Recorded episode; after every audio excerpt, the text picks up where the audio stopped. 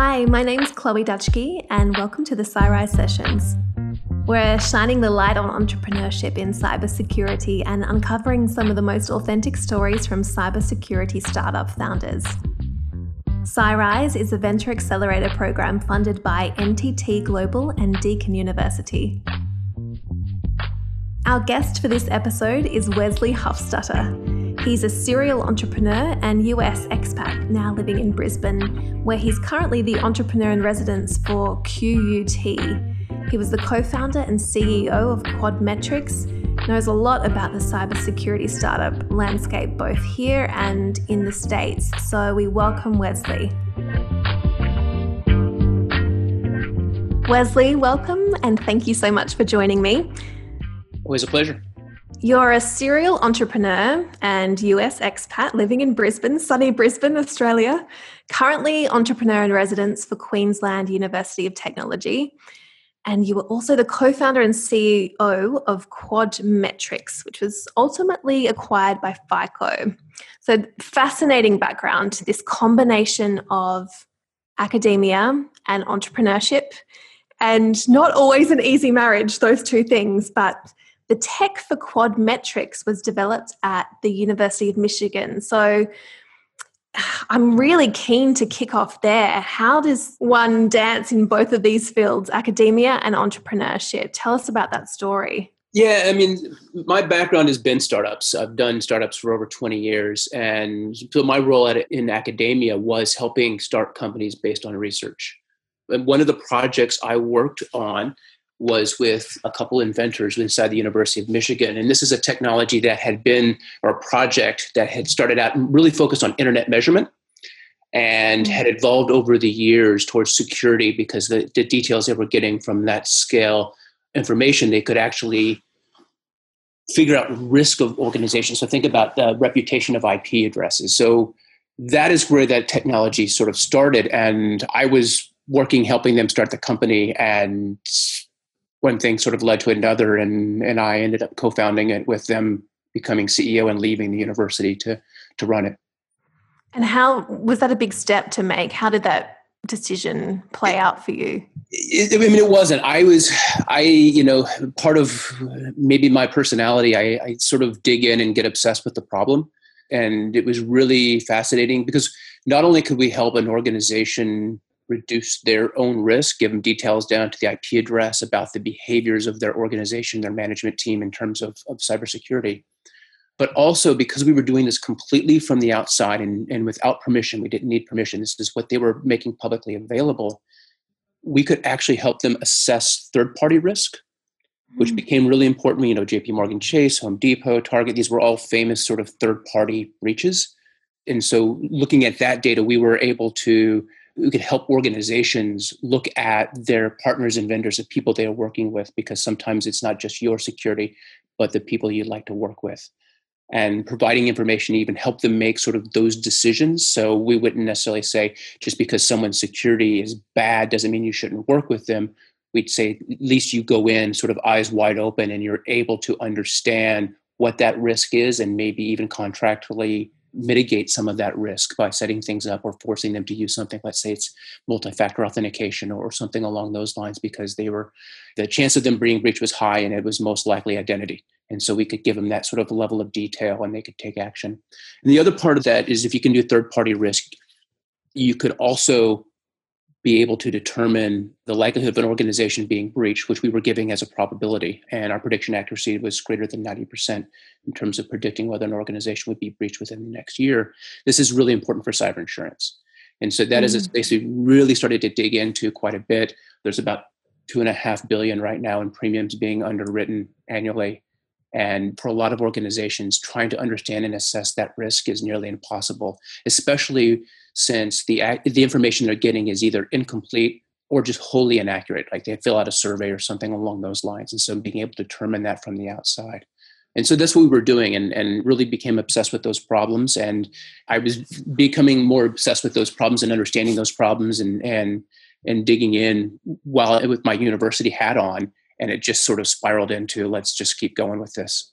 I love that. And you've mentioned problems, which is the magic P word, a number of times. And I think that's such an important thing to always come back to, to focus on when you're developing a solution is the problem. So you're looking out there into the market, seeing what the real pain points are and finding a solution that can help versus the other way around, which especially when it's, you know, if you're a technical founder who has such a fascination and interest and talent in building software, it can often be the first thing you want to do rather than looking out to see what problems you can solve. Well, yeah, so I mean, I'm a computer scientist by degree, and we as engineers, we tend to want to, we see a problem, we just want to engineer a solution. We mm-hmm. don't always think about what is the right thing to be building. And anyone who's ever been mentored by me probably hears the same thing over and over again, which is it's a lot easier to sell painkillers than it is to sell vitamins. What happens when you take a vitamin? What happens when you stop taking a vitamin? You sort of nothing. You, you you don't know. You don't feel any different when you take it. But do the same thing with a painkiller, right? Your knee hurts. You take a painkiller. Pain goes away. Painkiller wears off. Pain comes back. Pain is measurable. In the business world, this is often time or money. Sometimes you could think about it, risk or efficiencies or those sort of things. But this is it all comes down to usually time or money. And you have to think about those. What is the pain that I'm, I'm solving? There's a lot of things that are out there that, oh, it would be really nice if. But that's really hard to convert sales on. Doesn't mean you can't do it. And I, you know, I had an entrepreneur tell me, but West, people make a lot of money selling vitamins. I said, absolutely, they do. But it's a lot harder to convince people to buy a vitamin than it is when, when they actually have a real problem. And so everything sort of maps back to that. And we kind of touched on academia. And academia is often doing this backwards. Mm-hmm. So when we look at, you know, tech transfer, research commercialization, those sort of things, faculty and, and professors, they're, they're looking to answer questions about science sometimes or do feats of engineering. So we took a chip and we made it smaller. Or we wanted to find out the mechanism of action for this cell, or whatever it may be. But that doesn't necessarily have a real world application. So what happens is, is, is tech transfer offices and research organizations who have commercial arms are in, in a way working backwards. They're saying, okay, where does the size of this little, making this chip smaller actually matter? Are people complaining about the quality of X, even though you made, you know, we took something the size of a of a table and made it the size of a watch, which is fantastic, but what are the applications now if it's a watch, right? Because it was really just about making it smaller for them to be able to say, well, look, we took something this big and made it smaller, but it didn't necessarily have a real world problem. And so trying to figure out those sort of things becomes quite difficult, and and and putting your brain around and talking to different people. I remember at yeah. the University of Michigan, one of these great stories was one of the, this technology that came out of, of mechanical engineering. And it was a, a professor who was looking at examining cutting fluids. So when you when you machine something, you're using a fluid to reduce tool wear and reduce the temperature. And so he was examining cutting fluids and looking for, you know, pieces of metal and that kind of stuff to know when to replace. And that, and someone on the life science side of the house said, you ever tried running blood through it? Mm. And it turned out it was a great flow cytometer. And they ended up starting a company called Accuri, sold it to Beck and Dickinson. So, and, you know, these, but it's that, it's that cross-pollination that sometimes is really important, where you get a bunch of mechanical engineers around and we're all looking at one sort of problem. When you bring in a life science person, which I'm clearly not, they're able to, to look at it at a different direction and say, you know, that technology might apply to something else. Yeah. And that the extra set of eyes and the, you know, someone with a different contextual view can be so beneficial when you're looking at something deeply technical. How have you seen that applied in the realm of startups, especially when they've come from this deeply technical solution to then be applied? You know, we talked about the reverse engineering. I mean, in some cases that can work. What have you seen in that way? In general, it is great to surround yourself with other really smart people. Period. Mm-hmm. Having a diverse team, vastly important, regardless of your startup. Getting those different viewpoints, leveraging mentors. Mentors, mentorship is, is everyone sort of knows it's been this sort of not so secret secret of the success of Silicon Valley, right? The Startup Genome Project many, many years ago, when they first did that, that first study, pointed out that startups with an effective mentor grew, I believe it was seven times. No, they raised seven times the capital and had three and a half times more user growth just by having an effective mentor. that is, I mean, th- th- that is how these organizations scale. They get that outside, especially for first-time entrepreneurs. You know, I've always believed you need three things for a successful venture. You need the right technology, and I'll include idea or business model, whatever makes you unique. You need the right people, and you need money. Mm. Well, if you have the right technology and the right people, the money is really easy because that's all money's looking for is that combination. If you're struggling yeah. to raise capital, you're probably lacking in one or both. And on the people side of things, right, if the technology's there and the people's not, if you're a first-time entrepreneur, you are at risk. How do you reduce that risk? Well, you surround yourself by people who have already been there and done that. You create a board or advisory board of, of, of successful serial entrepreneurs. That's kind of how you reduce that risk. You leverage their pattern recognition on top of your own.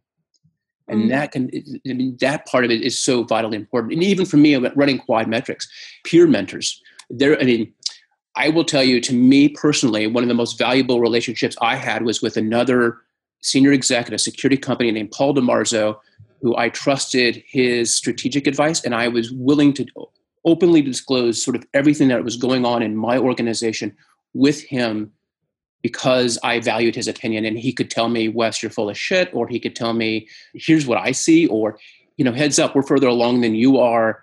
Here is a roadblock. Here's a pothole that you need to avoid in your path. And so those sort of things, and having someone like that, and I relied on multiple people, and I've had mentors throughout my my career. Dave Hartman was another one at, at the university who I, I really valued, serial entrepreneur, working with startups for fun, and really, really kind of dug down into what is the core of of, of the problems with or, or with a technology or over of a market. And I'm more of a market-focused person. I, you know, the best technology doesn't win. There's heaps and heaps of examples of, of that. Technologists, engineers tend to think, well, our technology is better than everyone else. And I keep pointing out that people buy Microsoft products over Apple. And, you know, we, we, we do that. I mean, Apple's a superior product. You have to pay more yeah. for it, but it's not, doesn't have the market share. And we can mm-hmm. point to many examples of, of a, a better executed plan that led to greater success than the actual better technology. We hear time and time again, especially for early stage entrepreneurs where it might be a very small team or perhaps not even a, a, a team at all yet. It's lonely, such a lonely path. And to know that you have other people you can confide in who have done it before or are doing it simultaneously is, is important to sense check the up and down, the roller coaster that is entrepreneurship, and yeah, just to really support you in that journey, which we know is not an easy one. So I think it's a great reminder. one hundred percent. Yeah, no, it is, it is very lonely, and having someone to sort of commiserate with is great. And everyone has their, you know, you point to almost any successful entrepreneur, and, and whether they say it publicly, they'll, they'll, they'll list a name like I just did with Paul. There's, there are, there are people who kind of are that sanity check to make sure that I'm not crazy. I, you know, I feel alone. I feel the one responsible. I'm the one sweating, making sure that, that the paychecks are, are still coming. And, you know, for, for me, when with QuadMetrics, we were going to raise capital. That was absolutely the plan. Mm. And we got an unsolicited offer. Um, we weren't quite ready to raise. I was still socializing. So I was talking to V Cs, and for all the, the entrepreneurs out there who aren't ready to raise capital, you should be talking with potential investors because they will not be able to pull the trigger quickly until they're tracking you and seeing that you're following through on the things that you say you're going to doing. And so I had regular updates with quite a few V Cs, and we were going down that path where we would probably, we were going to raise. And then all of a sudden, in the middle of this, we had, we got this unsolicited offer from, from an organization. And mm. I wouldn't say it was, it was a bit out of the blue. We hadn't heard from them in a while. We had initially talked to them because we thought they might be a, a, a partner, but we also didn't want them to come into the space because they had the name. Australians won't know, but FICO is a, is a, a big name in, in fraud and in analytics. For in the U S, everyone's sort of credit worthiness is based on a FICO score. We knew all of our competitors were calling themselves the FICO score for cybersecurity. We set out to become the FICO score, sitting inside the University of Michigan around a table with, you know, the tech transfer staff and the, the, the team that was forming around this company of QuadMetrics. We decided we were going to be the FICO score for cybersecurity. That was our goal.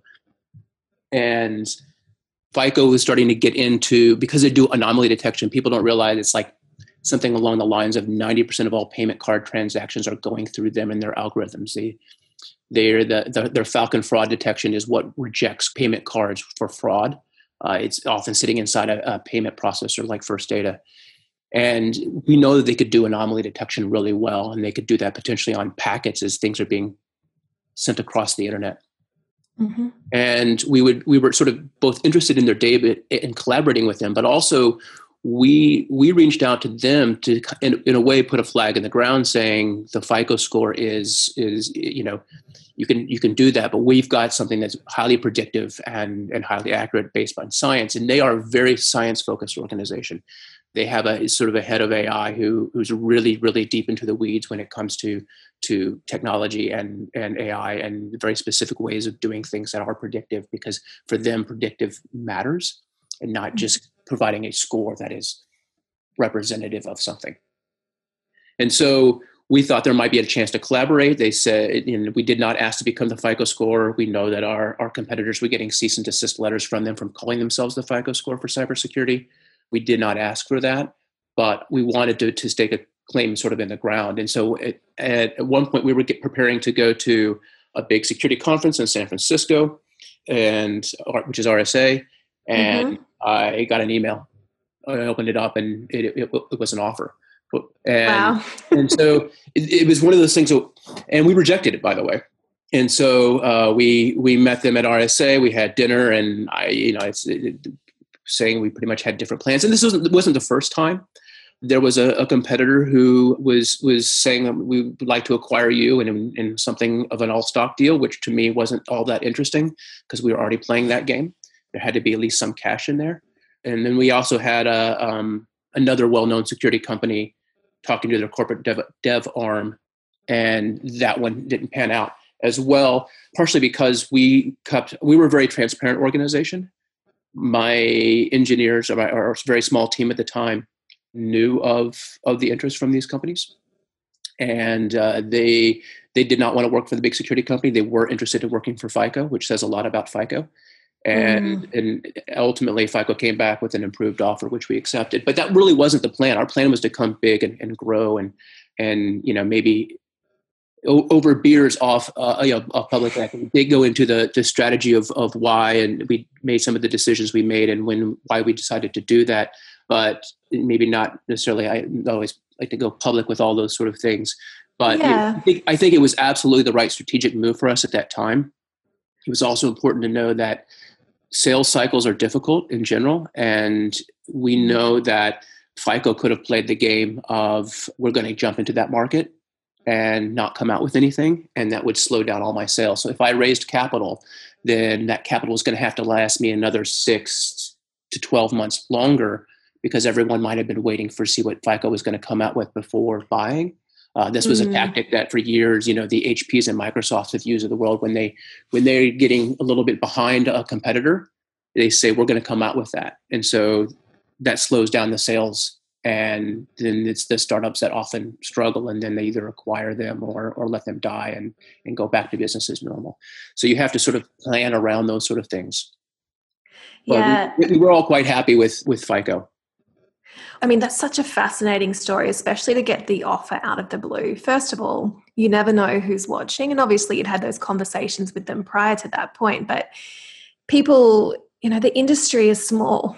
People look and see what's happening around. And so that, I mean, that bodes well for people who might feel like they're the little guy in a sea of big fish, and to know that acquisition is an option and, and can be a great one. I'm interested to know, you mentioned about, you know, there's a lot of details and that go into that decision making, keep, you know, down the path of funding versus not. And you've highlighted some of those, which is great. But one thing I want to focus on or ask you a little bit more about is the idea that it felt like a good fit. And we've heard this before when it comes to acquisition, that there's something about having your startup baby. So, you know, QuadMetrics go to a good home. Was that part of the decision making for you, and how important is that in the long term, do you think? So it becomes important when they're acquiring, you know, if, if if this were an asset sale where they just wanted our technology and that was it, that would be different. But this is clearly an equity sale, right? They, they wanted us, they wanted our brains, they wanted our people, our talent. And we have the talent. And, you know, the thing, the thing that was important for us in this situation was, is they believed in our technology, which was great. They sold us on the vision, which they would like to do with our technology and how they wanted us to grow and what their greater plans about bringing security in, adding security as, as services to, to FICO. And so we, we also agreed that, that, I mean, as a, as a team, that's what, and, and they wanted to work there. They were, our engineers were obsessed with the problem. The, the FICO was, was really obsessed and interested in that problem. And, and we felt like we were on the same page. You know, we can get into, you know, they, they wanted to make our product look more like theirs, and we like the way ours looked, but these are, these are fine points, right? The kind of the, the user experience, I think, probably changed a little bit because we, you know, we had a different color palette, and we, we didn't have the freedom to do those sort of things. And yeah. when you become a part of a big organization, the ability to change something, we were much more nimble. We could see something and change it, where there was more protocol that comes with running a large organization. That's going to be frustrating for every startup. And we knew that going in, that that's the way it was going to be. And you mentioned team. So how important was that aspect and being able to maintain, you know, some of that culture, which is about being agile as well? And you've just outlined that it's more difficult in a larger organization. How did you maintain that culture, and what was that like for that transition period for the team?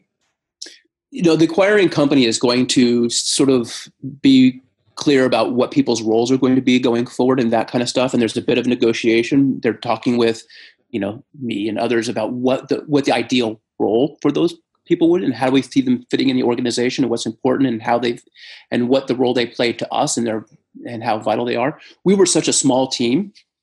Um, it wasn't like we were, you know, a hundred people spread across everywhere. It was really just the seven, eight of us at the time. Um, we were mm-hmm. in the process of hiring more, and we knew sort of what the, everyone's role is. We knew, I knew it, I was the, because I was the only non-engineer of the team. I, in other words, I was the, I was the suit, not the geek. And I knew from the beginning that my role was going to be temporary there. I was just going to be there long enough that I was going to transition our product over to their branded version. And then mm-hmm. we would go back and, and, and I would, I would go off and do my own thing. And most of the team is still there. There's only uh, one, I think, that is left. Um, maybe two, or has come back. I don't know.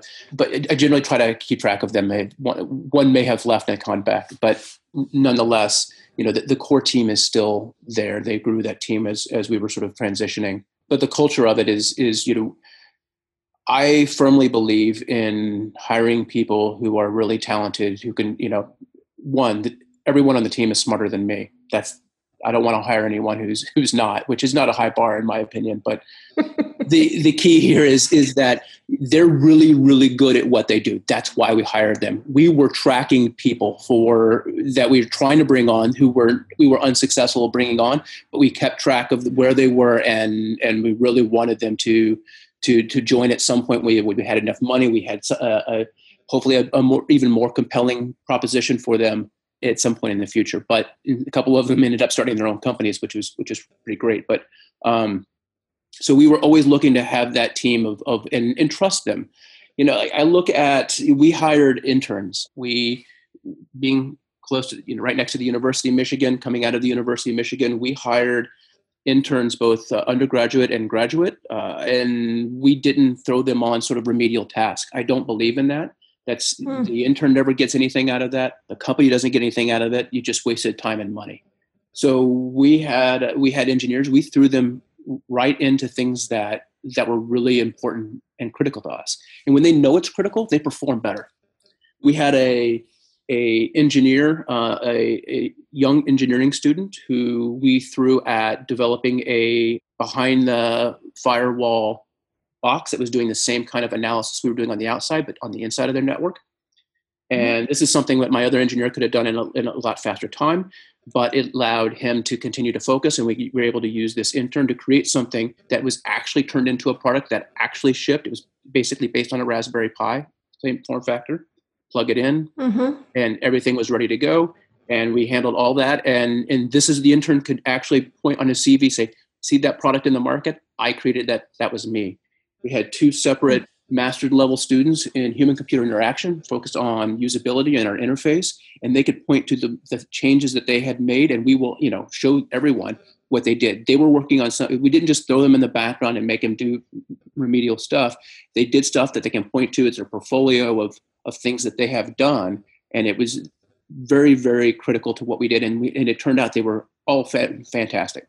But the, I love that, because I think that's applicable in so many settings in startup land, but beyond. It's the idea of, you know, valuing your team members and giving them the opportunity to give value back. Um, none of this remedial nonsense tasks for anyone, really. Like, you want to, any high functioning team, it's important that people feel valued. And if you don't trust them enough to do the the sort of the work autonomously, why did you hire them? And and we understand that people have to wear many hats in a startup, that, that you want versatile people in you. And there are people who, who say, you know, I really don't understand. I'm, I'm not I'm uncomfortable in doing, you know, I'm a back end person. I don't do front end work. And I, you know, I don't, mm-hmm. but the, the key is, is not that they, you have to trust that they're going to be able to do what it is that you need to do. And they understand, uh, they, you know, I hold them accountable. They hold me accountable. We told them where we were with, with sales, even though they don't have anything related to sales. We offered all the feedback, what we were hearing in, in pitches. So when every time I was pitching to a, a, a potential customer, and regardless of the market, we were very open about that. It was many times where we'd have uh, maybe an engineer sitting in on the call just to listen, to see what they were, kind of things they were talking about, what information they needed. This was really more important as we ex- explored the the cyber insurance space, because in many cases the the customer didn't actually know what they wanted. Once you have an additional piece of information, it makes you think, okay, well, I have that. Maybe I want this now too. And hearing that from them, and, and it kind of, you know, making sure that we can reprioritize. We don't just do what everything that the customer wants, but at the same time, look, they're, they're, this is actually a pain. You know, the the notion of risk aggregation within a portfolio became became something that, well, we could actually do that too. And that's a big problem, because that keeps coming up in these conversations. And so, you know, having the engineers around, most all of our, our demos were were done with both me as C E O and Manish, our C T O. And as a, as a tag team, again, I'm the suit, he's the geek. And, and, you know, we answer the wide swatch of, you know, questions. As you know, but many people who are certainly in the cybersecurity space know that you might have uh, C I S Os, uh, Chief Information Security Officers, kind of fall into two camps for me. Mm. You have the the deep in the weeds technical former hacker, uh, you know, kind of a maybe a, a red hat kind of, uh, of of person who really wants to dig in and and and code the ones and zeros, and and they are one kind of C I S O.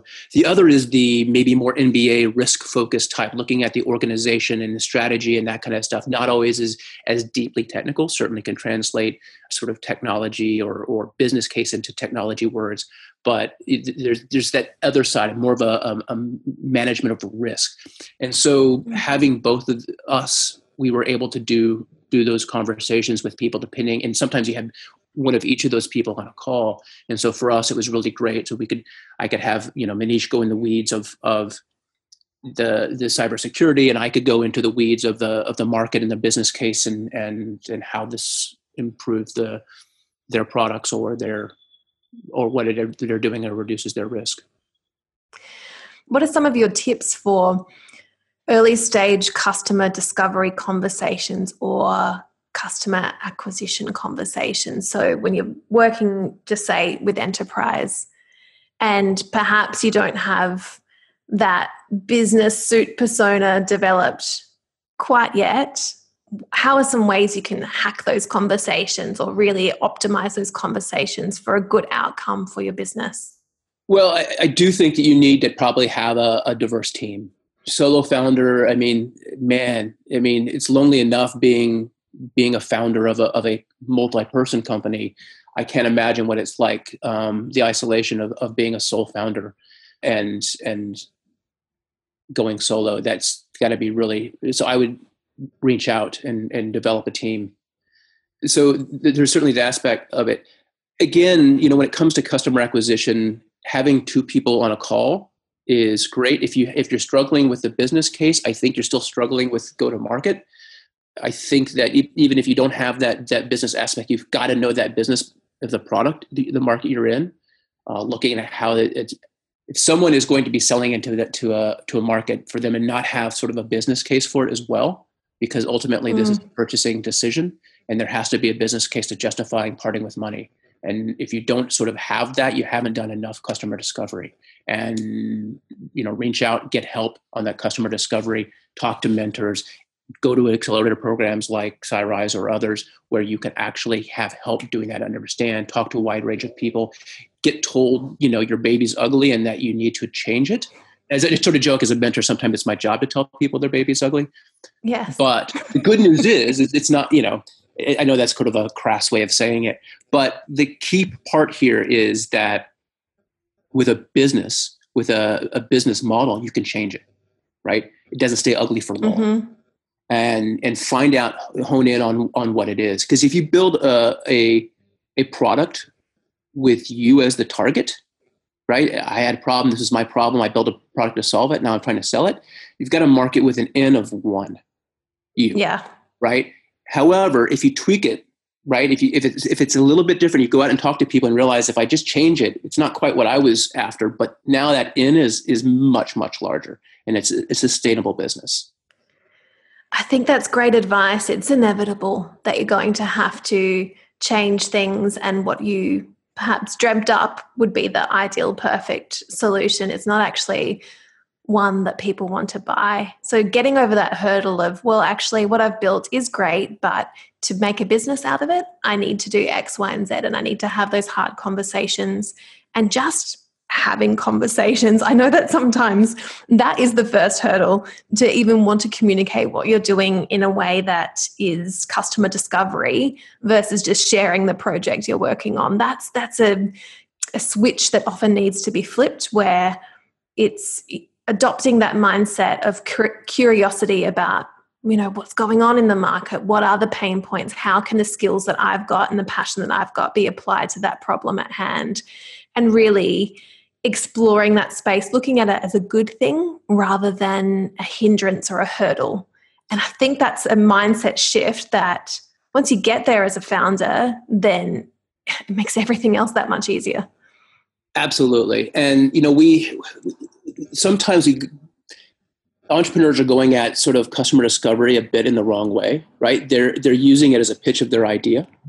And mm-hmm. that's one hundred percent the wrong way to do it. And, you know, I, as I as I tell entrepreneurs, you know, if I tell you the best color for an, a phone is black, name a color of a phone, black's going to be the first thing you comes to your mind. I've I've sort of led the witness, mm. and and we getting back to sort of that painkiller versus vitamin. And if you say I've you know, I, I here's my idea, you know, would you buy it? And they say yes. That's that's the wrong answer. The right answer is, I've got to have that. This solves a big problem of mine. Can I be your beta tester, right? This gets you towards that urgency that this is a pain. I, it, is this ready right now, right? That gets more towards pain, because everyone's going to say, yeah, I'd buy it. You know, I could say in my pocket, I have the new iPhone twenty-four or whatever the next number is, right? It's way out there. Would you buy it? Yeah, I'd buy it. ten grand, please. No, thank you. Yeah. Right? So that happens all the time. And so what happens is, is people go out and they pitch their idea and people confirm that idea. That is actually really a bad way of doing customer discovery. The whole point of customer discovery is, you know, you have your idea nailed when you ask questions about problems, pains, and they start pitching your idea to you. That's when you know you have it.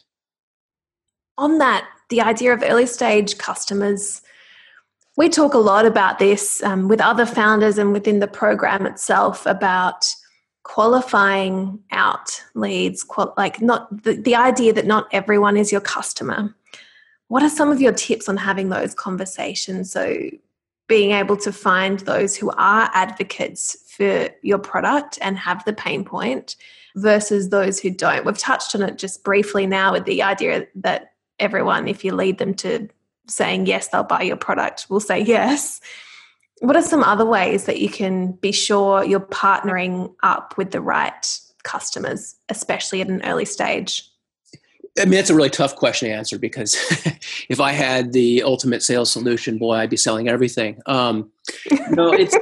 I was hoping. I was hoping you might. We we could have made a lot of money, Wes. I've got all these magic beans here. Um, it's it's all about understanding that pain, right? And we we at startups, the tendency, and everyone falls into this trap, regardless of, of probably who you are, is is seeking revenue for revenue's sake, not necessarily staying to your core business.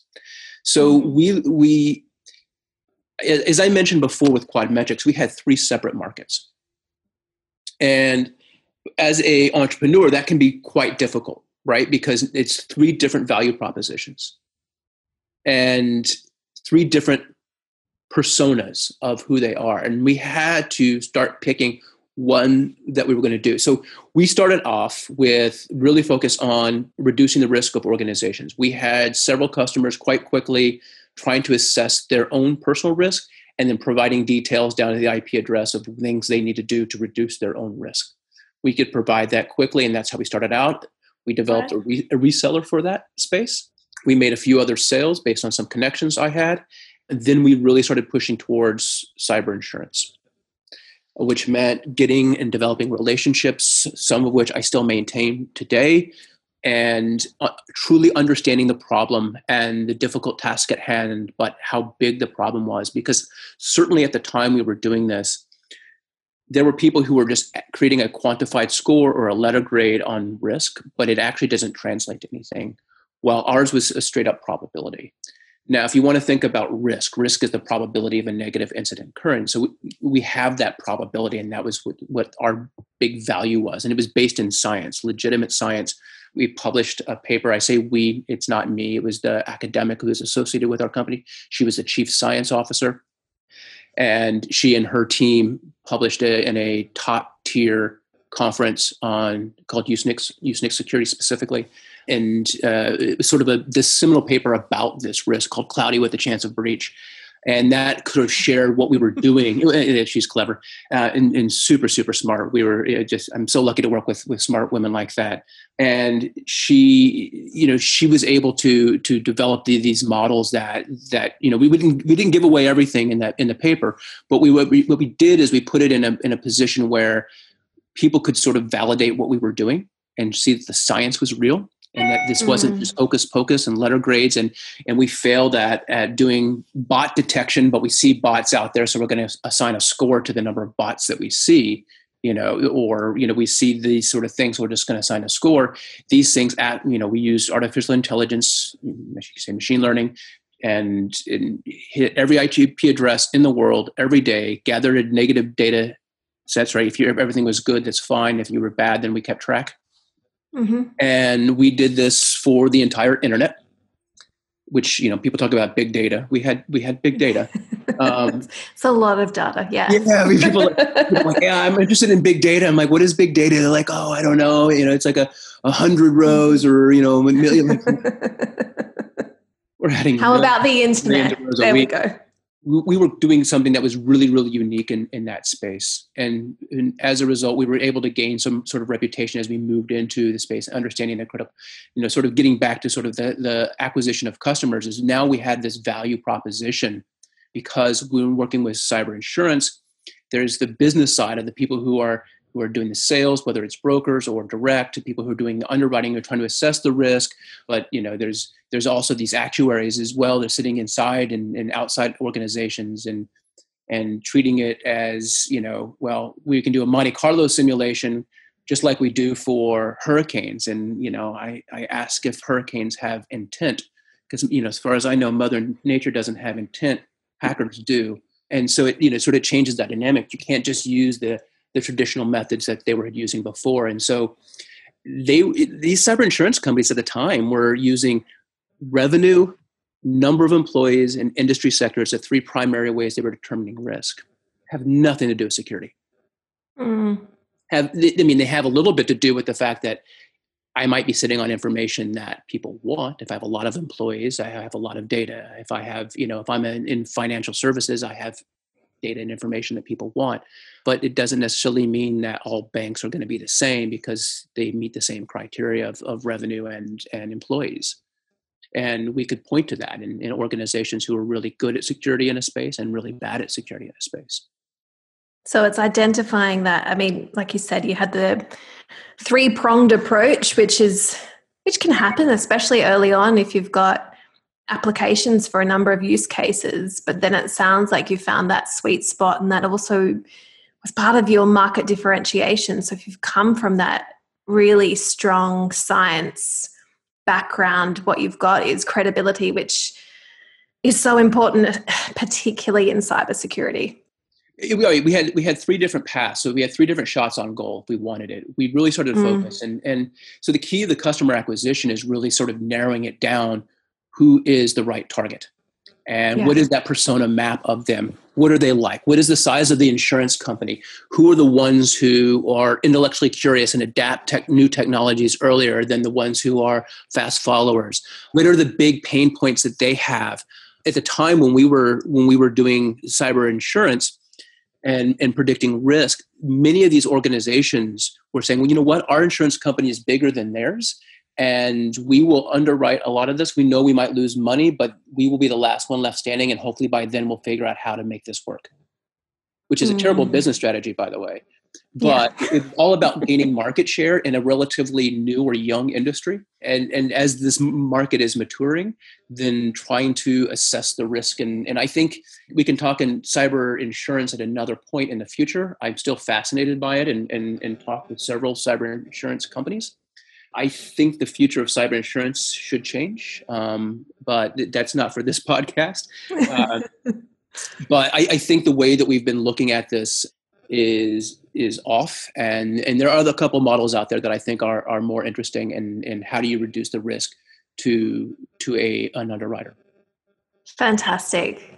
Thank you so much for that context too about, you know, the three shots at goal. You know, it's important to look at the opportunities with that with that mindset too, I think, especially early on where you might be overwhelmed by the different paths you can take, but to actually think about it, well, I've got a number of shots at success here, which one is it going to be? I think that flipping the switch to be a little more positive in that way is really important for early stage founders.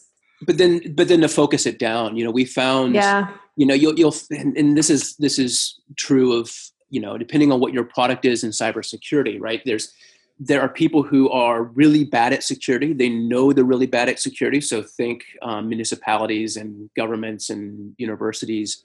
Um, mm-hmm. and, and it has to do with many factors, and we can go into that at maybe another point, but they also don't have the money or resources to buy.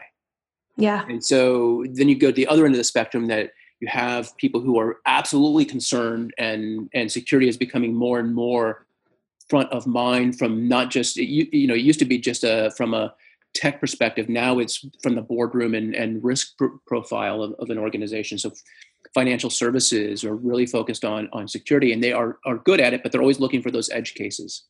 Mm-hmm. Um, but also at the same time, they're constantly bombarded with snake oil, right? I've got this new next new miracle drug that you will cure all your yeah. ailments.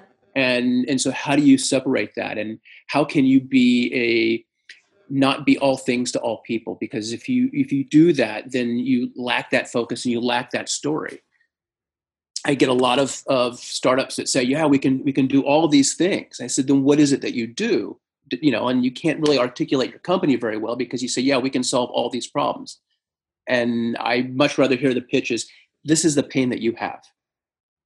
We're going to solve that pain. We can do other things too. See this mm-hmm. pain? I want you to focus on this pain. This is really important to you. This is what's keeping you up at night. I can make you get some sleep. Back to the painkillers. I love yeah, that we've come always, full circle. It yes. always is about, I mean, to me, that is the core crux of any business, is solving problems for people. Absolutely. Wes, on that note, I'd love to wrap up this fascinating conversation with a round of quick fire questions. So this is how we um, like to wrap up the CyRise podcast, and I will send these your way and come back with your responses as quickly or not as you like. I'm not a quick person. Okay. Number one, your biggest failure. Oh, my biggest failure. You know, I, there was a, a cybersecurity company I had started that we've put on ice that uh, when I moved down here to Australia, um, we ran into a technical hurdle.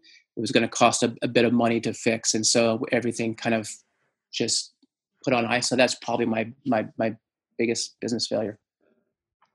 Well, hopefully the fact that it's on ice means it may not be on ice forever.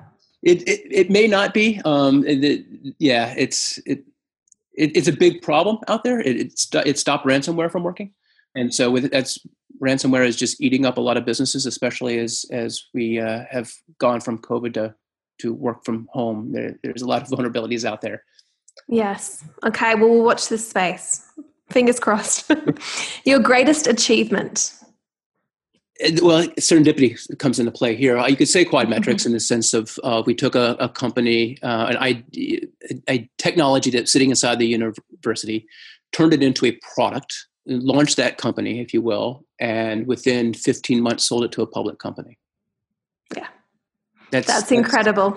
That's a little bit, uh, you know, in, in, in that time was profiled by the Wall Street Journal and, and was named a cool vendor by Gardner and all these sort of things in that short period of time. Yeah, fifteen months. That's such an impressive turnaround. It's definitely really worthy of a great serendipity is always always at play here, right? You know, timing the market yes. and, and articulating the, the right message at the right time. Yes, definitely. Your favorite book?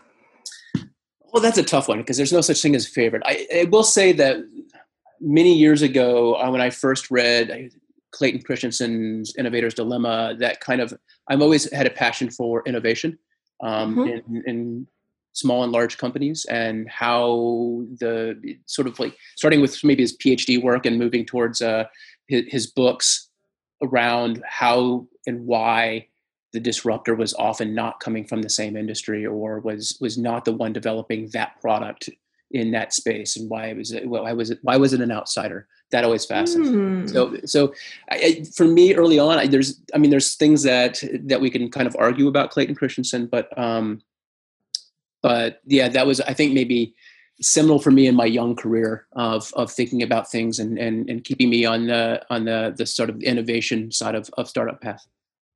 Love that. The outsider point of view. Very interesting.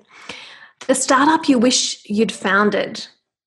I mean, we could just point to anyone that's highly successful. Um, yeah. I, I've, I've always, I, it's, you know, Amazon is always a fun one and, and, and, starting with it as a marketplace for books and then the seeing what it's evolved to and, and mm. how clever they have been to keep adapting and changing their business model with A W S. And now they're, they're generating content. It's really sort of interesting to see, uh, you know, I, I could say, I, I wish I founded that, but I, you know, it's, it's fun to watch companies that are, that continue to press the, the, the boundaries going forward and those sort of stuff. You could say, you know, Google and all these other things as well, and the, the companies they've acquired. But I like the the, the notion of, of kind of marketplace and, and then turn around and becoming a supplier themselves and creating certain products and, and the data that they have. And, and, you know, of course, it's kind of hard to, to start a tech business and, and use a high quality you know, web services that's not Amazon, right? Um, yeah. So, yeah. yeah, I think that that's a that's a Boy, that would be great if I, I started that one. The breadth of the things that Amazon touches, um, but also the quality, you know, with which they execute is very impressive. Yeah, and, and I think Australians don't see it as much. You know, an American being an American and and, and having experienced it there, the oh yeah, how how often it is used in in a way that you know we still use, let's say eBay or something like that here in Australia, and it, most people are, are selling or reselling through through Amazon, and you can find anything and it sort of turns up the next day at your doorstep. Oh, absolutely. I was fortunate enough to spend a few years in the States, and that is definitely one of the conveniences that I that I miss for sure. The best piece of advice you've ever received? Yeah, there, I mean, there's, there's always tons of, of those. Um, and, and I was reminded of this recently. A C E O that I knew, uh, Dave Olson, who was actually, we mentioned the, the flow cytometer, uh, Accuri, was a co-founder there. And he had he's a serial entrepreneur, uh, done this many times. And the time he told me, he was talking about keeping your, your data room and your being ready for the, he was talking about binders at the time, right? Being able to tell all your employment agreements. I, I you know, I put a copy of it and I put it in a binder. And, and I, that always stuck with me. And so when I started QuadMetrics, we, I started a, a data room for, for, you know, a deal room for due diligence, whether it be investor or acquisition. So when it came time, when, when FICO made the offer on us, everything we, we needed was all in one place. We were using Google Drive, um, and when we were acquired, they, you know, they just gave us a, a box account, and, and, you know, everything was labeled the way they wanted it. We just had to just drag and drop things in or rename folders for them, and, and mm. everything's there. So every employment agreement, every, you know, data license and, and that kind of stuff, because we were not only scanning the internet ourselves, but we were buying data from, or, or using free data from, from places. And every time we were using that data, we had the uh, terms of, of use. I would just grab that, and my C T O would put that kind of stuff in there. You know, all of our, our board documents, all of our, you know, whatever it may be. We had a employee leave, and so I had the, the you know, the, the termination agreement and all that kind of stuff. Uh, all of that was in there, all the, you know, the, the basic stuff. And, you know, we had, we signed a license. We were ne- renegotiated that license with the University of Michigan. So all those things were in there. So that just made everything clean, and it helps me focus my organization. I see everything that's in there. I see what is missing, and, and, and try to fill it in and that kind of stuff. So I think that is the best way to, in a way, keep yourself organized. And, and that was probably one of the better advice I got, but I got a lot of really good advice. So um, that's the point of having mentors. Well, I love that too, because it's simple in a sense. It's essentially just keeping the house in order so that when something comes, whatever that might be, then everything's accessible, and you save yourself the pain of having to, you know, get everything in order. So I love that. It's simple, but it's important to remember and and be reminded of by by people outside of the network off, often, because, yeah, it's something so simple can easily be forgotten. I love that. And it makes you think, you know, if if you were a, a software company like we were, and we were using multiple different software packages to do very specific things, you make sure that that you have the right to commercially resell those. And so you, by default, as you're putting stuff in there, you're remembering the reason I'm putting this in there is make sure that I have the rights to commercialize this open source information. And it mm-hmm. says so right here. See, we can do this for, for commercial purposes as well. And so having that there allowed you to continue to think about all the things that are going to be important. And then when it came time, because when, and I don't know if your your listeners will, will have ever gone through the process of, of, you know, due diligence, whether it be investor or whether it would be um, acquisition. When it comes time, acquis- focus on on running your business at the same time of selling your company is really, really hard. You're being pulled mm-hmm. in multiple directions. And, you know, it suspends a lot of other things that you're doing. And so you really have to, if you don't have that and you're scrambling around to find find these documents and, and oh, make sure that that board document actually did get signed, because it's, you know, otherwise you don't get the option grant to that, you know, employee, then that becomes a, a big deal. Yeah. I think that's wonderful advice for any entrepreneurs, is just, and like you said, due diligence, whether it's for fundraising, even, you know, the procurement compliance aspect of selling into enterprise. It's just important to keep track of all of that. Wes, this has been fantastic, full of so much tangible advice for founders out there, and a really fascinating look at this kind of academic, deeply technical startup entrepreneur world all combined, which I've just loved. So thank you so much for your time and advice today. Oh, absolutely. It was fun. Yes, definitely. Definitely fun. Thanks, Wes. Thank you. What a fantastic chat from an entrepreneur who has been doing this for many, many years. Great tangible advice for early stage founders right there. If you'd like some more information about CyRise, please head to cyrise dot co. That's C Y R I S E dot C O. Chat to you next time.